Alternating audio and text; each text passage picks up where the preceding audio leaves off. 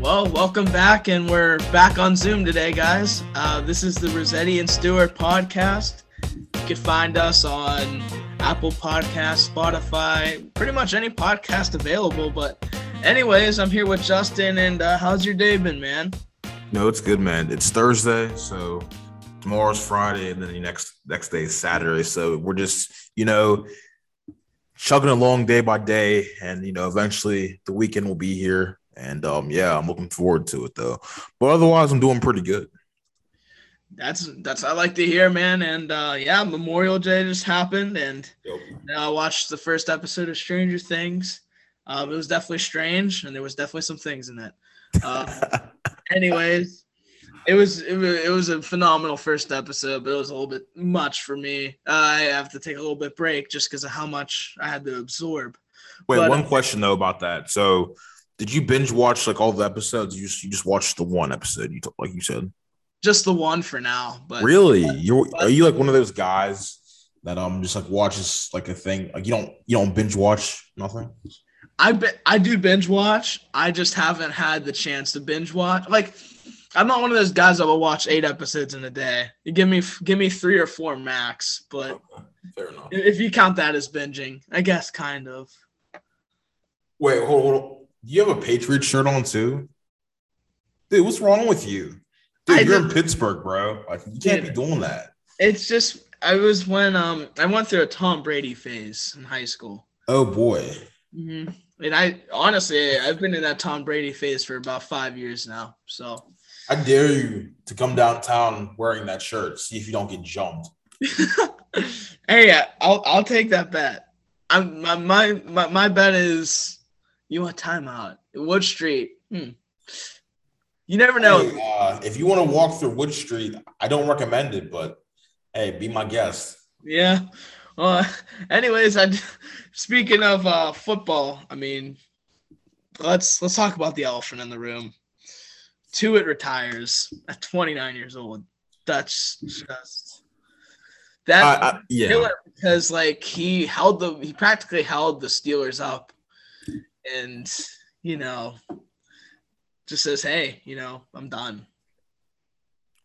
Yeah, so first of all about that, last year I knew, like, he wasn't going to come back from that. I mean, when you lose your brother like that, I mean, I wouldn't expect someone to come back 100%, especially, like, mentally, forget the physical aspect of it.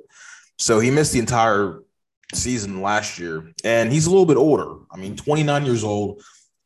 He's not that old, but 29 and not playing football for over a year and a half now, not going to be in the best shape.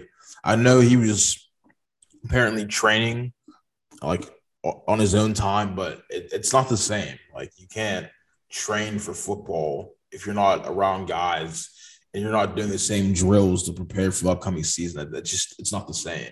So, with that, him graduating from Notre Dame too, with his education as well, I just didn't think he was going to play this year. And the fact that he never really got back to the Steelers until like really this week that we know of publicly, that just, I'm not surprised. And I thought that's why they drafted DeMarvin Leal from Texas A&M. I think he's going to start, well, maybe not start, but he's going to have a lot of reps, alongside Cam Hayward. And, it sucks to it. If you add to it, that's like an extra depth piece, because I really don't think he'd be a full-time starter, not with him not playing in over a year and a half now. So, they have Leal now. Cam Hayward, he's still like really good. I think he's actually great, honestly. I think people underrate him still, and he's been doing this now for 6 or 7, 8 years now. And he's a future Hall of Famer in my book. His numbers don't jump off the chart because he's a defensive lineman, so he's not always after the quarterback, but he prevents, defensive linemen, their jobs to prevent running backs, crazy. And I think he does a pretty solid job at that. I don't got to go into great detail about that. But they still have some guys behind Leo and Cam Hayward, Tyson Outlaw will be back, although like him, he shouldn't be starting. I think he's too old for that, but he's a nice depth piece to have. And they have 2 or 3 other guys, but we all know in the NFL, like there's no such thing as having too much depth. And guys go out like that injury-wise. You know, it's crazy. So I imagine they'll probably sign someone else. Don't expect like a Pro Bowl level player, but it's just another depth piece. I think they'll be all right. I think defensively, the Steelers, I think they have the potential to be a top five, honestly. I thought they did a solid job bolstering their defense. Cornerback still kind of concerns me a bit. I guess they have faith in what they have right now. I would have loved them to draft one, but, you know, it is what it is. Yeah, you couldn't really say it better. It just, yeah, you still have, like, pieces on the line. You still have Wormley and Loudermilk and yes. – You can't forget Hayward. Hayward still, to me, he's a Pro Bowler every single season. And with Tua, too, like, I mean, you can't complain about the years he's put in with Pittsburgh, though, too, at the same time.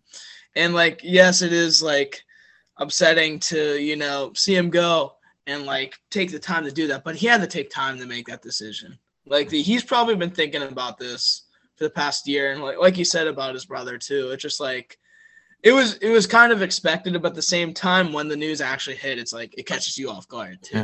Like he's only 29 years old, but like you said, he graduated, and you know, I just saw Hayward and Alalu. I mean, they're proud of him. They were definitely happy with his time he put in Pittsburgh. So I mean, I don't blame him. Like I said, he's put in solid years, and when you're a defensive lineman, you're getting hit every play. Oh, pretty much. You're blocking every play. So it's probably like you're going to see this is like concerning to be like a normal thing to start retiring like early 30s, late 20s. It's just once you put in your years, get your money, and, you know, start living life. And he just found that, you know, outside of football was – what he wants to do now. But at the same time, I think a lot of Steelers fans would have liked to see him play another year. But, hey, you know, they still got a good offense. I mean, a good defense coming back. And, hey, that Miles Jack signing is starting to look really good right now. So. Oh, dude. You know, it's crazy. I thought Miles Jack, because he's been around the block for a while now. But I thought he was like 29, 30. He's only like 26 years old. So, you know, if everything – I'm pretty sure Brian Flores is the linebackers coach. So, you know, I don't think it's far-fetched that he can make a Pro Bowl this year and next year.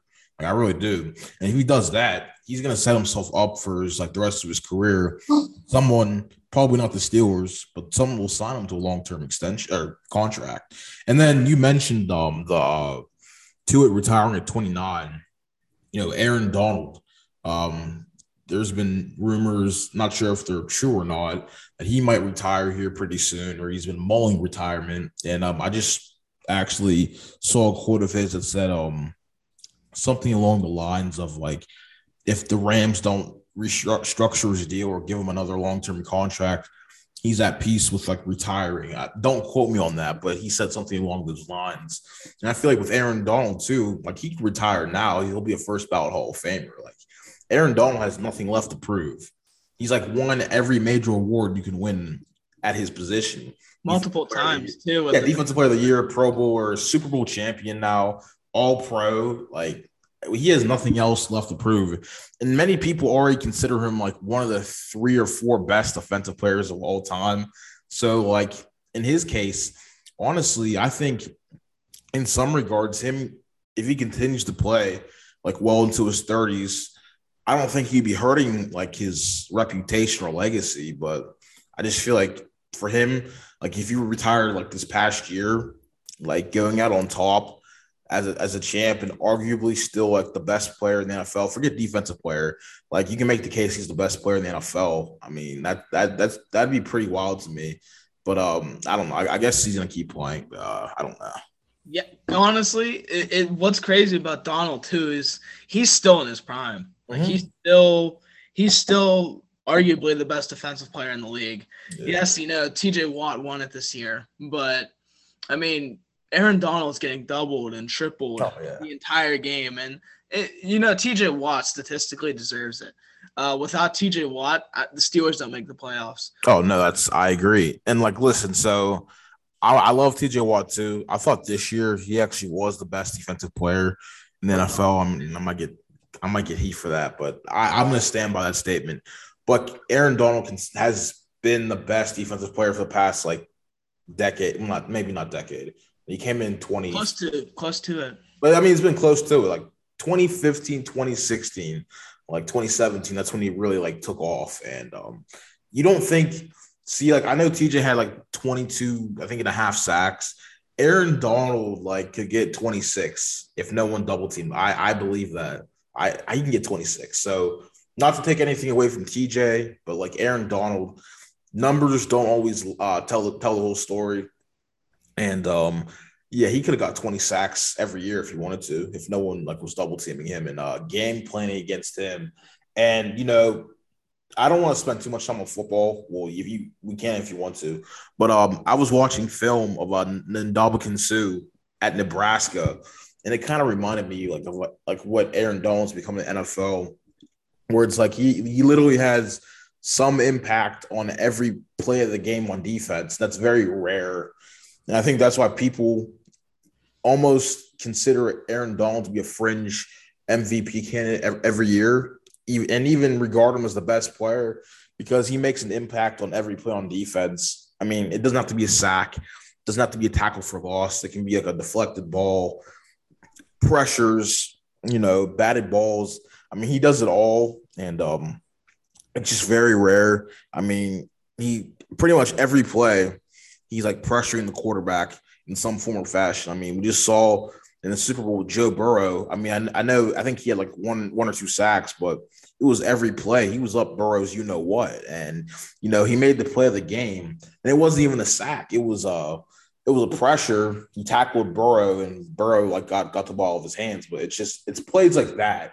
Forget the sacks and the forced fumbles. Like, those are the kind of plays that Donald makes that people – like, that establishes him as, like, one of the premier players in the entire league, so – yeah, I mean, him just hurrying the quarterback is just like it's every play. It's relentless. He's just relentless. And his whole career he's been relentless. He was a 2-star recruit. He's from Pittsburgh. I mean, come on, it's not with the Steelers. Oh yeah. But anyways, I'm just saying, coming to the Steelers, just win us a Super Bowl real quick with TJ. Oh, dude, if he's on the Steelers, like it's a wrap, brother. They're going to have the best defense. Dude, imagine him, like TJ Watt, Cam Hayward, and Minkah Fitzpatrick. Dude, I'm like, forget offense. I'd want to see the defense. Miles Jack, too. And if Devin Bush can get his act together and play like a fringe Pro Bowl or two, I mean, it's a wrap, dude. You're talking like 70s, like borderline 70s kind of defense. And, I'd say screw the offense. Screw Kenny Pickett, bro. Just keep the defense out there the entire time, because I'd be a lot more interested in that, honestly. They'd honestly win with Peterman as their quarterback, or they win with, honestly, if you put like Tyreek Hill and just ran an option at quarterback, like you just need 3 points. Like that's all you would need is 3 points. I mean, look no further than the 2000s Ravens. I mean, Trent Dilfer was their starting quarterback, so it's not very likely, but it's been done in the past. I mean, 2015 Broncos, Peyton Manning was like washed by then, and they had Brock Osweiler too. I mean, they dominant defense. Defense can still win you championships. Like every once in a while, dude. Mike Glennon, or Hackenberg, like they would carry the Steelers offense. Honestly, if you have that defense, just give me Christian Hackenberg. Like seriously. Hackenberg. But anyways, I did want to say one more thing. All jokes aside, Hackenberg was a good college quarterback, and same with Peterman. I'll give them that. I enjoyed watching them play. But anyways, I do want to say that you mentioned Ndamukong Suh. He just one of those. He was an outlier. Like he was a Heisman candidate, Heisman finalist, and same with Aaron Donald. They're just different players. They're these outliers. Ndamukong Suh was just a freakish athlete, but he had the size and just flattened people pretty much every single game for Nebraska. And then you also have Aaron Donald, which he wasn't highly touted out of high school coming into Pitt. And then he just completely went off, especially in the 2013, from 2012 to 2014, his junior and senior seasons at Pitt. It just absolutely went off. And then, 2014, he really brought it to the NFL, and he's proven that, like, he's one of those outliers that you're going to see players like him, but it's going to be very rare. And yeah, so that's all I got for football today though. But speaking of football, speaking of fantasy football, Tommy Pham. I know we're a little late on this, but I do have to talk about something. No, we have to talk about that. Yeah, dude, like, I sent you that too, and I was, dude. I forget what reporter posted that, but when I saw that, I was like, this has to be like an April Fool's joke. I know we're like in June now, but it had to be an April Fool's joke. There's no way some dude, grown man, is gonna slap another grown man over a fantasy football dispute. And, that's what we had with Tommy Pham and Jock Pederson. And apparently Mike Trout's like the manager of that league too, which is another interesting layer to it. But honestly, that's just wild. I want to say I want to think it's crazy, but we're in crazy times, polarizing times. Honestly, I'm not even surprised at that even happened. Honestly, as ridiculous as it sounds, and as ridiculous as the whole ordeal is, to me, it's funny. It's pathetic too. It's also just strange, and I just don't understand. There's no scenario where it's like rational to slap someone over fantasy football. I know it can get very competitive. Trust me, I've been in some money leagues, and when you lose, it sucks. Trust me, but you're a professional athlete. You're not broke, and it's just really silly. I don't know what you think, but I'm just happy my boy Jock had the receipts. He showed the meme, which got him all fired up. I mean, it was literally the most harmless thing I've ever seen. I mean, what, he took a shot at the Padres? I mean, he got mad over that, really? Like, and I mean, like, and another thing too with Pederson is that like he didn't really care. Like, he just took the slap. No, he doesn't care. Like, honestly, Tommy Pham has the tough guy reputation. Like, he wants to fight everyone. He wanted to fight a 16-year-old the one time. I don't know. There's a YouTube video out there of him cussing out a 16-year-old. He wanted to fight Luke Voigt. He wants to fight everyone. But whenever he got in with Jock Pederson, I kind of wish he would not do a slap and do a punch. Like, you know what I mean? Like, at least if you're going to hold a grudge that long, at least give him something better than what you did. Like, it wasn't like, you know what I mean? Like, if you're going to get suspended 3 games, knock him out or something. Like, it was so harmless. Like, it was so, and like Pham did the same exact thing in the fantasy league, and now apparently Tommy Pham has beef with Mike Trout too. Yeah, that's what I was talking about. Yeah. Yeah, and it's just like, it doesn't feel like real life. You know what I mean? No, there's just things that shouldn't happen, and that's just one of them. Like, yeah, man. I mean, it's just like insane that we've come to this as like a civilization where, rather than talking out as grown men over whatever dispute you have, I'm just gonna slap you in public eye. Like, that's just insane to me. Like that. I mean, I've always liked Tommy Pham as a player. I just off the field, it's strange to me. You know what I mean? Like, how he acts. Like, you're a great baseball player. Like, I don't get why he would actually like slap someone over fantasy football. Maybe he's Antonio Brown's distant cousin or something. I don't know. Yeah, just like, I don't know. That's just my thought on it. But no, that's fair. It's fair. Jock Pederson though. Speaking of him, like, him and the Giants and that whole division's been great. The whole every team out west. Yeah, every team has been competitive in that division. Like, even the Diamondbacks and Rockies, they've been competitive. So. And your boy CJ Crone, I mean, he's going off. And I don't know if you saw this, but yesterday, Brendan Rodgers, I don't know if you remember who he is. 3 home runs. 3 home runs, and he was like, wasn't he like their number 1 or 2 overall pick like 7 or 8 years ago? Mm-hmm. And he was one of their best prospects. He came up in 2019, early 2019. Yeah, he was like their shortstop, the future apparently, and you really didn't hear anything about him because he didn't play a lot. He was kind of hurt. I think they sent him down to the minors as well. But I'm glad to see him pop off, and hopefully it's the start of something like legit for him. Like I really want to see him succeed because I remember like people were hyping him up when he got drafted. So I think that was the same year him and Dansby, like Swanson, that was the same draft too. So yeah, and Swanson came up first. Yeah, with it back in 2017, he came up a little bit earlier. I think it was 2016 actually.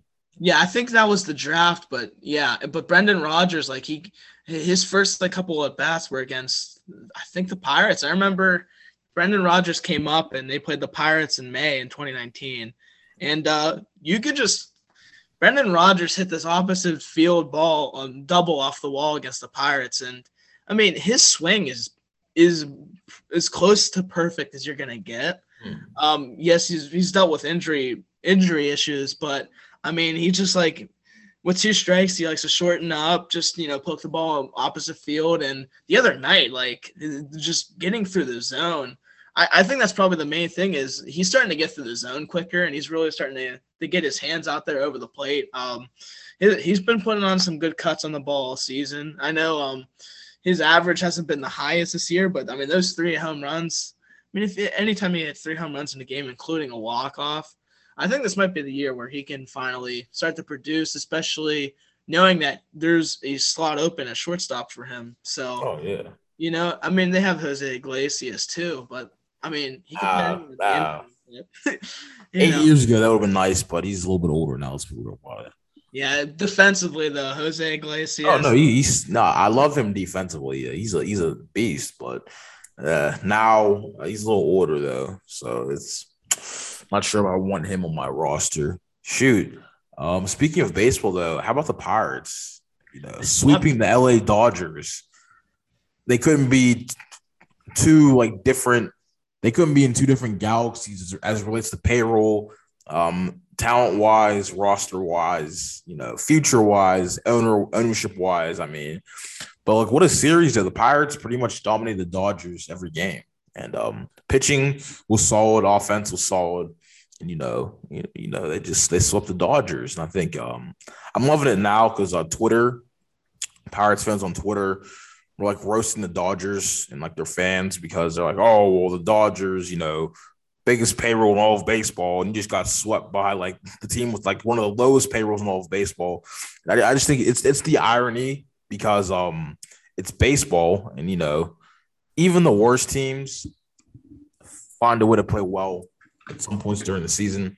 And as far as the Pirates go, though, like I don't want to make like way too much out of this because they're still under 500, and their run differential suggests that a big drop-off is coming. I don't know when that is. It might not happen this year. They might luck out and be somewhat competitive the rest of the year. But I just don't see them. I don't think they're going to take off. Like, all of a sudden, the season outlook's going to be different. I still think they're going to lose 90 games probably. I don't know. Maybe they surprise me and win 70 games. I don't know. I think the Reds, their record doesn't look as bad now because they've played some more games. The Cubs, it seems like every day they flip-flop them and the Pirates as far as standings go. So I don't know. It's going to be one of those things. It's going to be a dogfight, I think, for third place in the Central. And maybe the Pirates still finish third by the end of the year. I don't know. We'll see. But I think the Reds, depending on what they do at the deadline, that horrible start they got off to, they're not that bad. I mean, they're not a good team, but they're not that bad. And the Cubs, they're not a good team either, but they're not, like, awful. And the Pirates, to me, they're not off. I don't think the Pirates are awful, though. Like that's the thing. They're not a good team, though. But just like, what do you think about the Pirates though, as a whole? And you can talk about the Dodgers series as well if you want to. I think it's clear what's going on with the Pirates right now, because as soon as so you have Setsugo, he gets put on the IL. Marisnik gets put on the IL.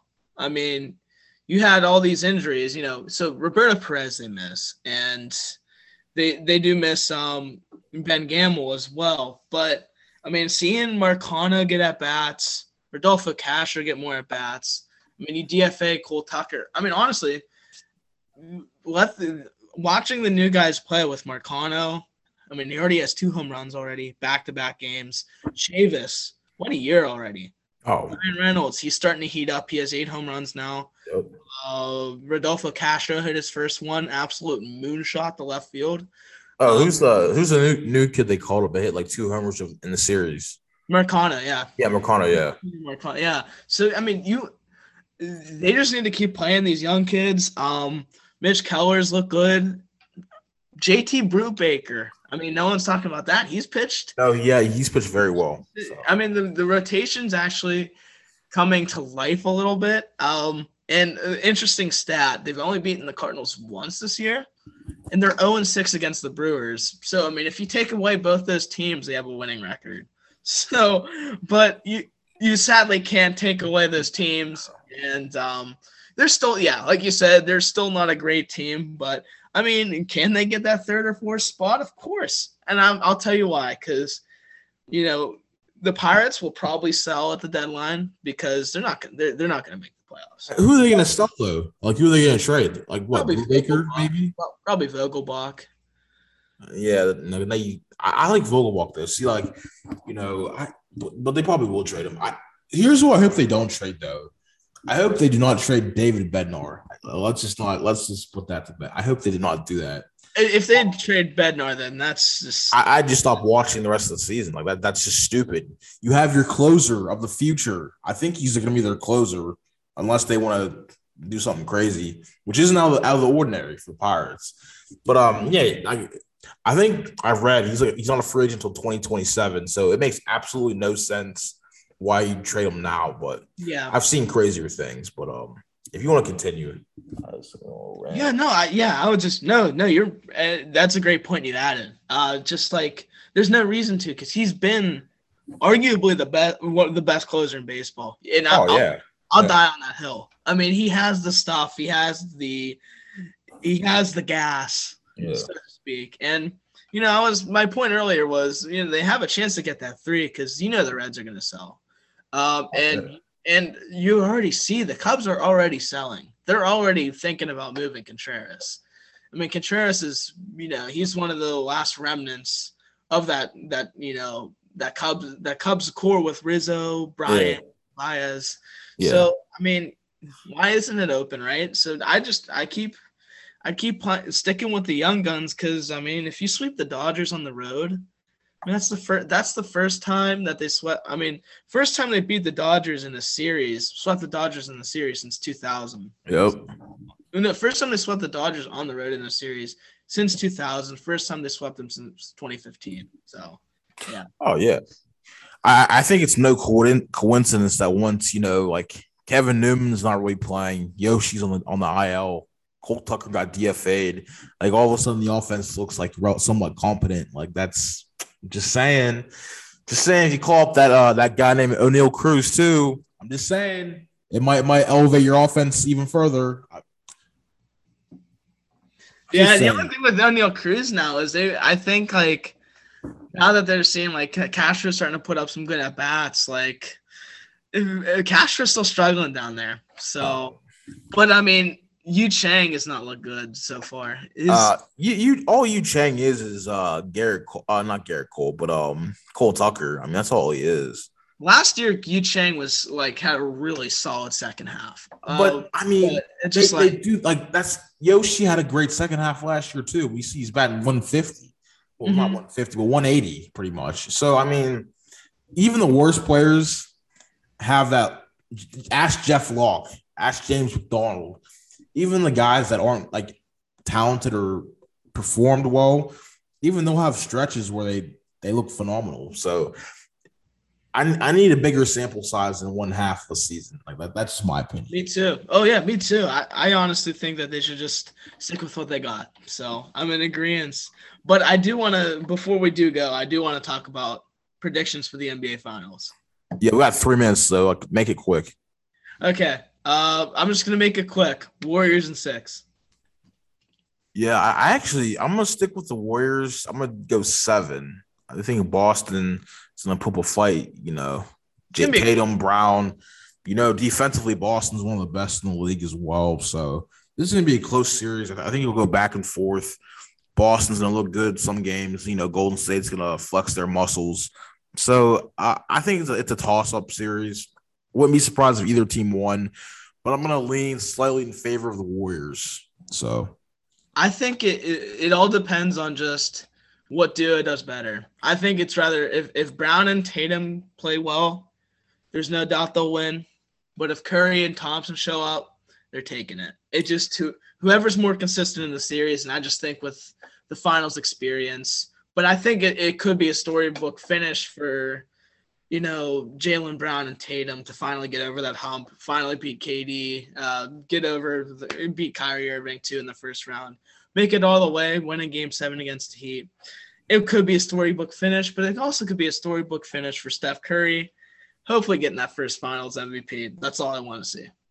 No, that's cool, yeah. Boston, one more thing before we wrap. Boston, to me, they're weird, so they look good most of the playoffs, but they'll have those little, like, dry spells where they come at the worst possible time. I read a stat. I think JJ Redick was talking about like on one of those shows about how they're one of the worst clutch teams in the NBA. They had like a losing record this year.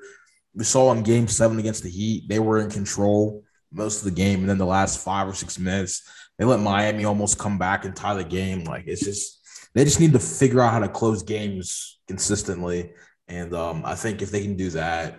Tall task. Like, this is the Warriors we're talking about. But if they can do that relatively well, they have more than a chance to win this series. So, yeah. Anything else? You have less than a minute left. Habs and Oilers Game 1 was awesome. Rangers won Game 1. I don't really care about that series right now. I hope it Yeah, but anyways, I think that's a good way to close out. Once again, guys can catch us pretty much anywhere. Apple Podcast, YouTube as well, Spotify.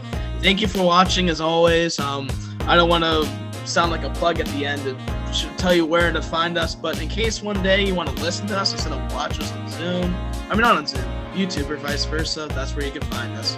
Thank you as always, and thank you, Justin. Thank you, Tony, for doing the outro. You're saving me time.